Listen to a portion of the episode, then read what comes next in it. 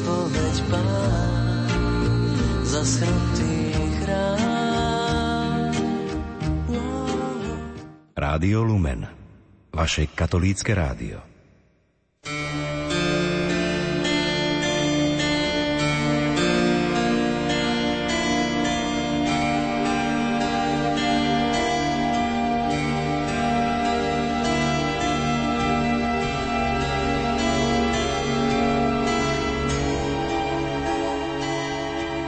Návodov na to, ako užitočne prežiť pôst a špeciálne veľkonočné trojdnie je určite veľa. Odriekanie, skutky milosrdenstva, špeciálne pôstne pobožnosti a mnoho iného. My sa v nasledujúcich minútach zameriame na Jeremiášove žalospevy. Tento biblický text, v ktorom autor žiali nad skazou Jeruzalema, nás má voviesť do pôstnej nálady. Autor, starozákonný prorok Jeremiáš, nás vedie k premýšľaniu nad hriechmi. Hovorí nám aj o trestajúcom Bohu. Ale nezabúda dodať ani to, že Boh sa zmilúva a jeho láskavosť a milosť sa obnovuje každým ránom. K zamýšľaniu nad knihou nárekov proroka Jeremiáša vás dnes pozývajú hudobná redaktorka Diana Rauchová, od techniky Jaroslav Fabián a redaktor Martin Ďurčo.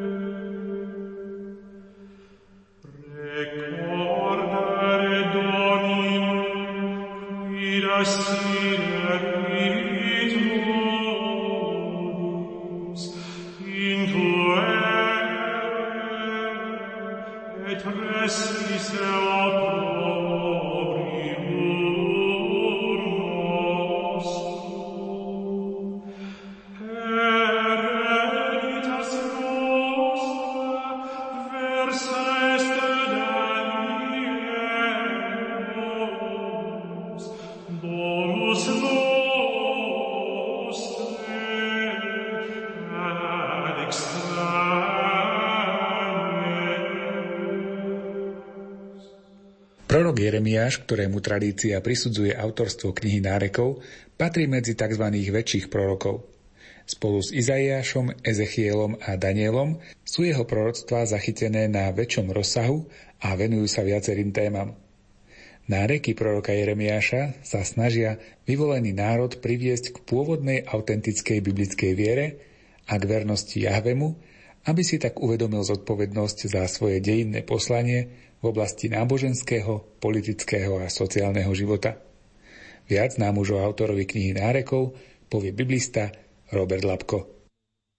Kto boli e, autori alebo autorom týchto nárekov? Podľa formy e, ide a mohlo ísť o nejakých básnikov, ktorí mohli pochádzať e, z kňazských kruhov, ktorí vlastne týmito žalospevmi žialili nad duchovnou a hmotnou biedou, ktorá vyvstala po tej náboženskej alebo politickej katastrofe, po obliehaniach a neskôr aj zničením s veľkou pravdepodobnosťou Jeruzalema babylonskými vojskami. Lamentácie sú vlastne odpovedou národa na katastrofu, ktorá mala jednak ekonomický, ale aj sociálny rozmer a dopad na obyvateľov e, daného mesta. Tradičná interpretácia spája túto knihu s babylonskými atakmi Júdska v rokoch 597, 587 a 582 pred Kristom. Sumerskej a akadskej literatúre sa uchovalo v pomerne hojnom počte veľa rôznych literárnych celkov, ktorých sú zachytené nejaké tie náreky nad zničením svetiň v Nipure a Ure. Jednoducho tie náreky, ktoré my máme v tom mazoreckom texte, hebrejskom alebo gréckom Biblie, e, nie sú vlastne ojedinele, ale nachádzame ich aj v tej e, mezopotamskej literatúre. Vlastne to mohlo byť akýmsi ovplyvnením.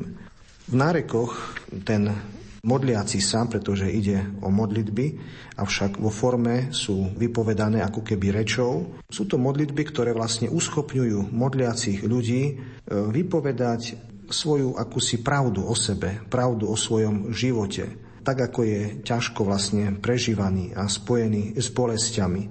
Ale zároveň tieto modlitby pomáhajú aj tým modliacim sa, povedzme aj dnes, prijať a byť solidárny s utrápeným a uboleným životom tých druhých. Teda sú to modlitby, ktoré možno pomáhajú niekomu ľahšie prežiť a vyrovnať sa s bolesťou, ale zároveň sú to aj modlitby, ktoré volajú po solidarite.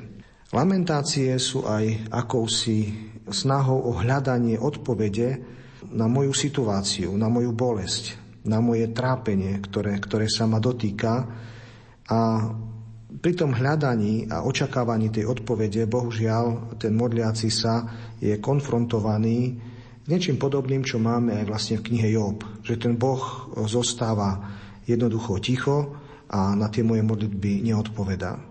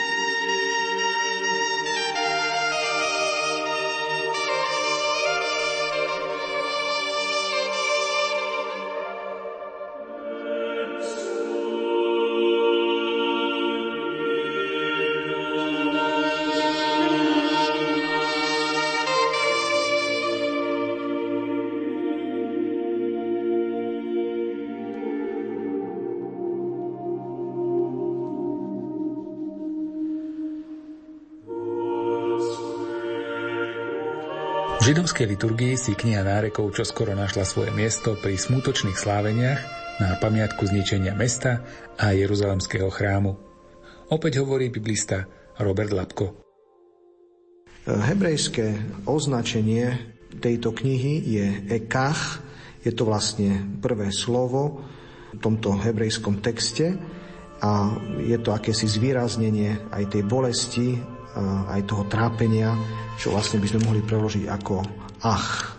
Je dobré, ak ten utrápený alebo ubolený má odvahu, aj keď možno, že niekedy s hnevom, pomenovať si to, čo ho vlastne trápi, ale pomenovať si to pravdivo a takto aj možno, že zviditeľniť rany, ktoré toho utrápeného a uboleného človeka trápia. Teda tie lamentácie provokujú nie k úteku pred bolesťou a pred trápením, ale vlastne vyzývajú ku prijatiu. A toto je prvý krok, ktorý má možno akýkoľvek volený alebo utrápený človek aj dnes by mal urobiť. A zase my, ktorí sme v prítomnosti, máme mať odvahu tých ubolených počúvať a nie iba ponúkať niekedy naše akési dogmatické alebo frázovité odpovede. Lamentácie sú vlastne literárnym drahokamom, sú to básne, ktoré majú jednak nadnáboženský, ale aj nadčasový rozmer.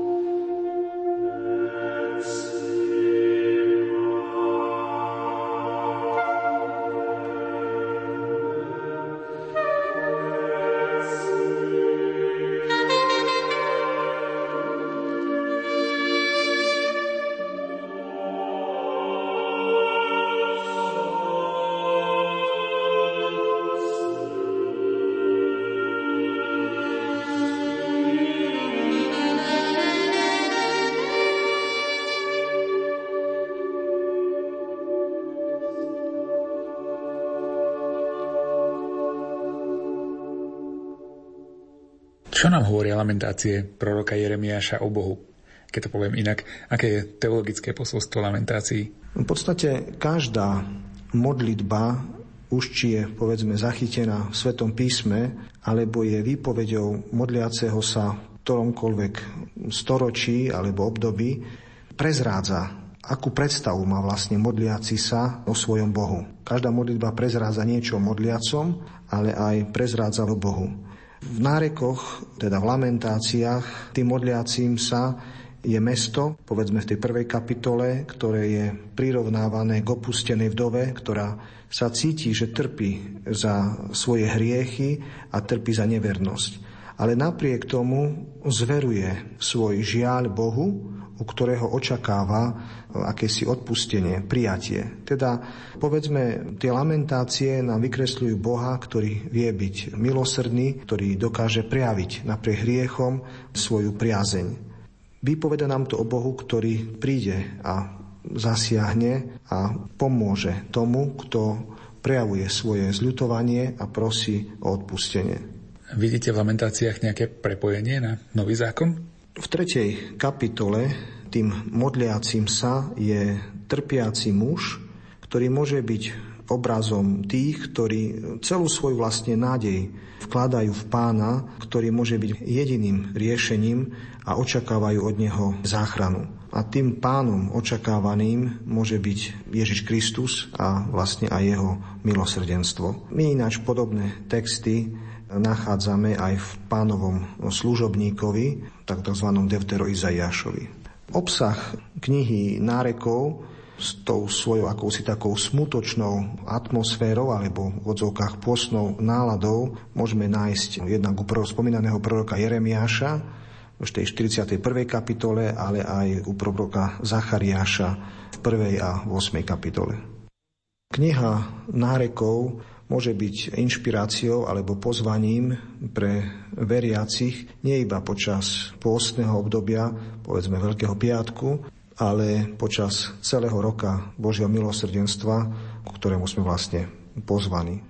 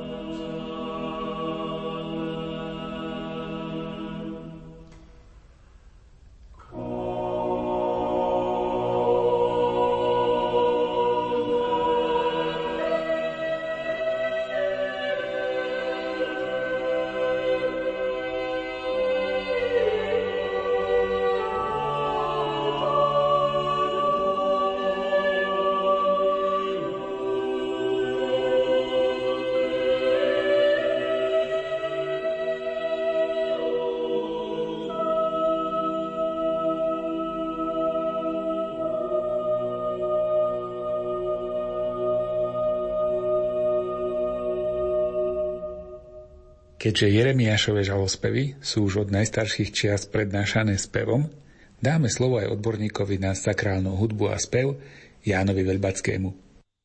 Emotívny starozákonný text nárekov z úst proroka Jeremiáša bol stále inšpiráciou mnohých hudobných prevedení. Lamentácia sa dostali do liturgie latinskej církvy, ktorá ich prednášala vo Veľkom týždni na spôsob synagogálnej bohoslúžby. Prvé svedectvá o ich používaní máme z 8. storočia, hoci ich používanie bolo pravdepodobne oveľa skoršie.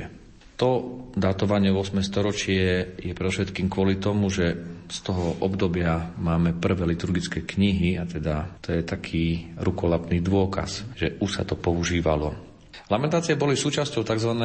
temného oficia, oficium tenebris, ktoré sa modlilo v nízkych reholných komunitách a išlo o 9 lamentácií zaodetých do gregorianských melódií a tie sa prednášali ako čítania prvého noktúrna matutina počas veľkonočného trojdňa, teda Zelený štvrtok, Veľký piatok a Biela sobota.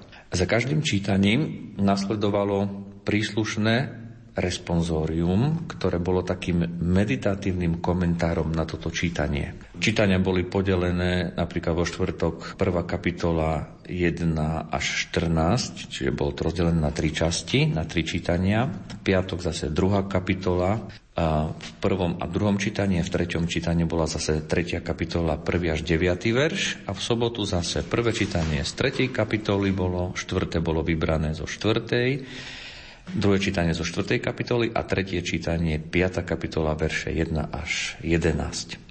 Zvláštnosť tohto spevu je, že verše sú číslované nie číslicami, ale hebrejskou abecedou a dokonca ešte aj tie sa spievajú. Čiže na každé to prakticky číslo alebo písmeno abecedy alef, bet, gimel, dalet je taká krátka melódia, ktorá to uvádza a potom sa pokračuje v spievaní. Tie čítania boli spievané trošku slávnostnejšou formou, ako boli počas bežného roka čítania spievané.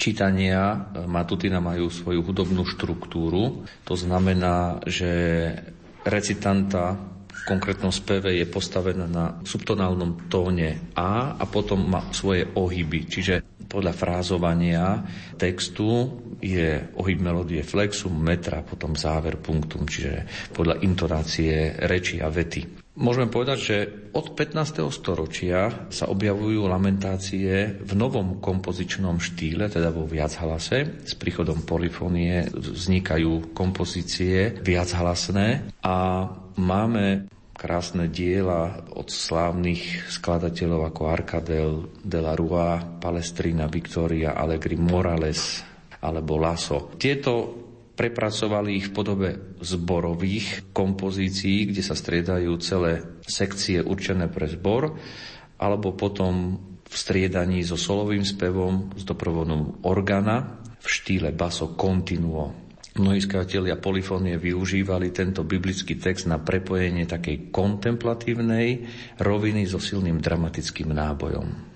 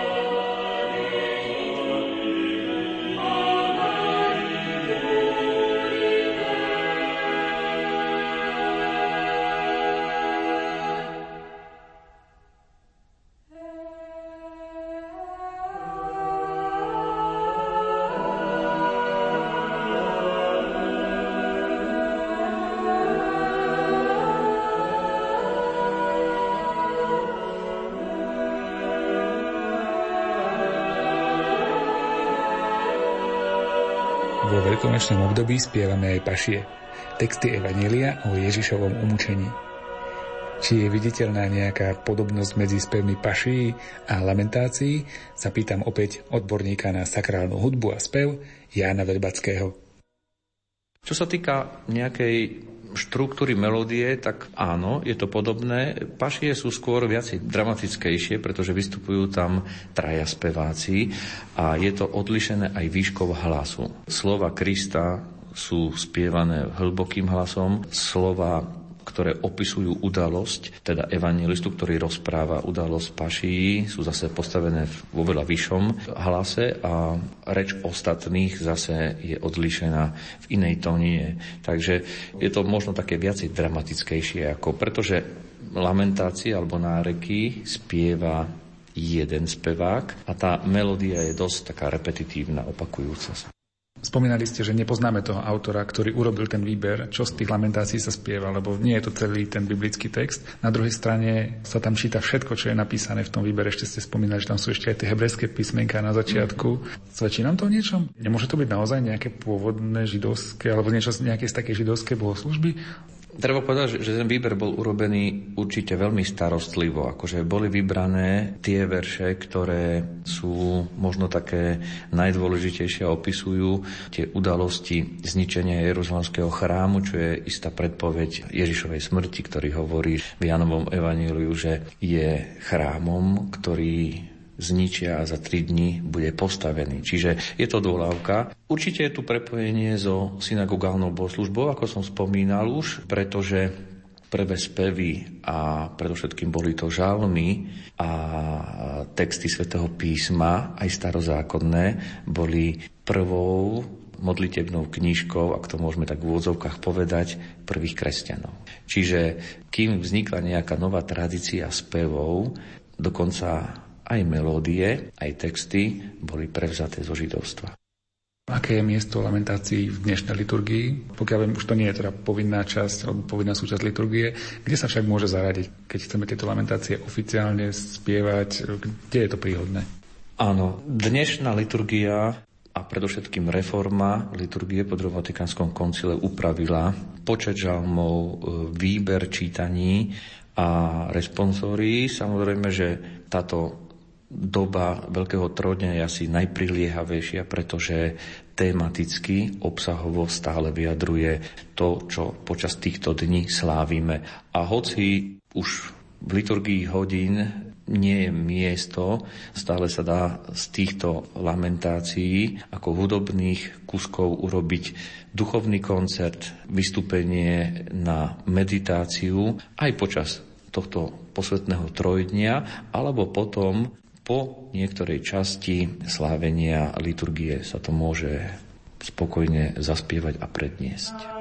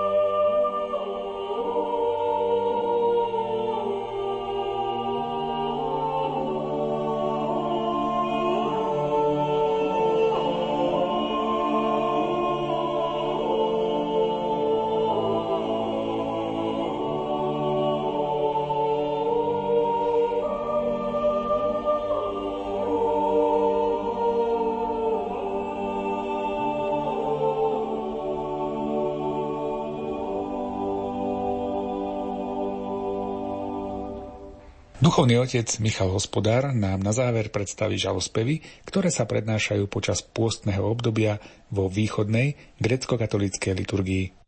Východná liturgia sa zostavovala samostatne a samozrejme, že je inšpirovaná Bibliou, Svetým písmom, lebo tam sú tie predobrazy a proroctvá, ktorými proroci videli vo svojom prorockom zraku budúce udalosti. Takže tí autori východných textov, ako Jan Damasenský a iní ešte od Bazila Veľkého Jana Zlatoustého, mali preštudované a premeditované tie starozákonné texty a oni ich vkladali do tých sloh, teda tropárov, kondákov a stichír na sviatky paschálneho obdobia. Treba povedať, že tie biblické predpovedia, tie žalospevy sú vlastne veľmi také citové a také farebné, také plnovýznamové e, vzdychy, tie lamentácie, ktoré dobre vystihujú atmosféru napríklad veľkopiatočnej udalosti. Takže východné texty sú zapracované najmä v strastiach, teda vo veľkopiatočnej utierni, to je čítanie 12 evanielí o utrpení pána, medzi ktorými sú vkladané práve texty zostavené týmito autormi východnej liturgie. No a my čas z nich máme preloženú a tam sa vlastne ukazuje tá bolesť. Bolesť človeka, autora a plač toho autora nad tragédiou Ježišovej smrti. Na druhej strane treba povedať, že aj kráľovské hodinky v piatok ráno na Veľký piatok ráno, ktoré sa slávia, majú popredkávané citáty zo žalmov a z prorokov a ovplyvajú biblickými paralelami a takisto vyjadrujú v tej zaužívanej forme východných spevov, čiže v tých stichírách, v tých veršoch, ktoré sa spievajú, vyjadrujú vlastne tú udalosť, ktorá sa odohráva zajatie Ježiša, jeho zmysel utrpenia, zmysel jeho obety, zmysel jeho daru, spásy, ktorú predstupuje tak, že človek, aj keby sa dal pribiť na kríž, to nemôže urobiť, ale mohol to urobiť len Boží syn. Na rôznych miestach pôstnej liturgie sú uložené žalospevy, vytvorené cirkevnými otcami. Ide o ich zamyslenie a meditácie nad Kristovým utrpením, alebo sú to nimi prerozprávané biblické udalosti? Je to tak spolu, že oni meditovali tie biblické texty, ale vyjadrili sa vlastným spôsobom hymnami, ktoré sú v byzantskej liturgii zaužívané a to sú aj na spôsob takých básni a spevov. Východná liturgia veľa spieva a v tých textoch je použitá biblická múdrosť, ale transformovaná človekom, autorom. Transformovaná, aby bola zrozumiteľná tam, kde je tajomná v Biblii, tak aby bola trošku zrozumiteľná a aby bola ešte viac teda ako priateľná pre toho, kto ju spieva, aby vyjadrila a vyspievala to tajomstvo, ktoré vlastne prednáša, či už je to utrpenie, alebo smrť, alebo bolesť Pany Márie, Bohorodičky, nezastupiteľná, pretože tak ako v západnom obrade je sedem bolestná Pana Mária, tak vo východnom je bolestná spolutrpiaca Bohorodička. No a teraz v roku milosrdenstva samozrejme obdivujeme tú Márinu, účasť na bolesti svojho syna a vidíme v nej tú nehu matky, ktorá chápe, čo stálo jej syna spása ľudstva. Čo za utrpenie stálo jej syna, aby priniesol túto spásu celému svetu. Takže Mária je matkou milosrdenstva, matkou, ktorá najlepšie prežila to utrpenie a nemôže chýbať v tomto celom vizuáli veľkopiatočných udalostí.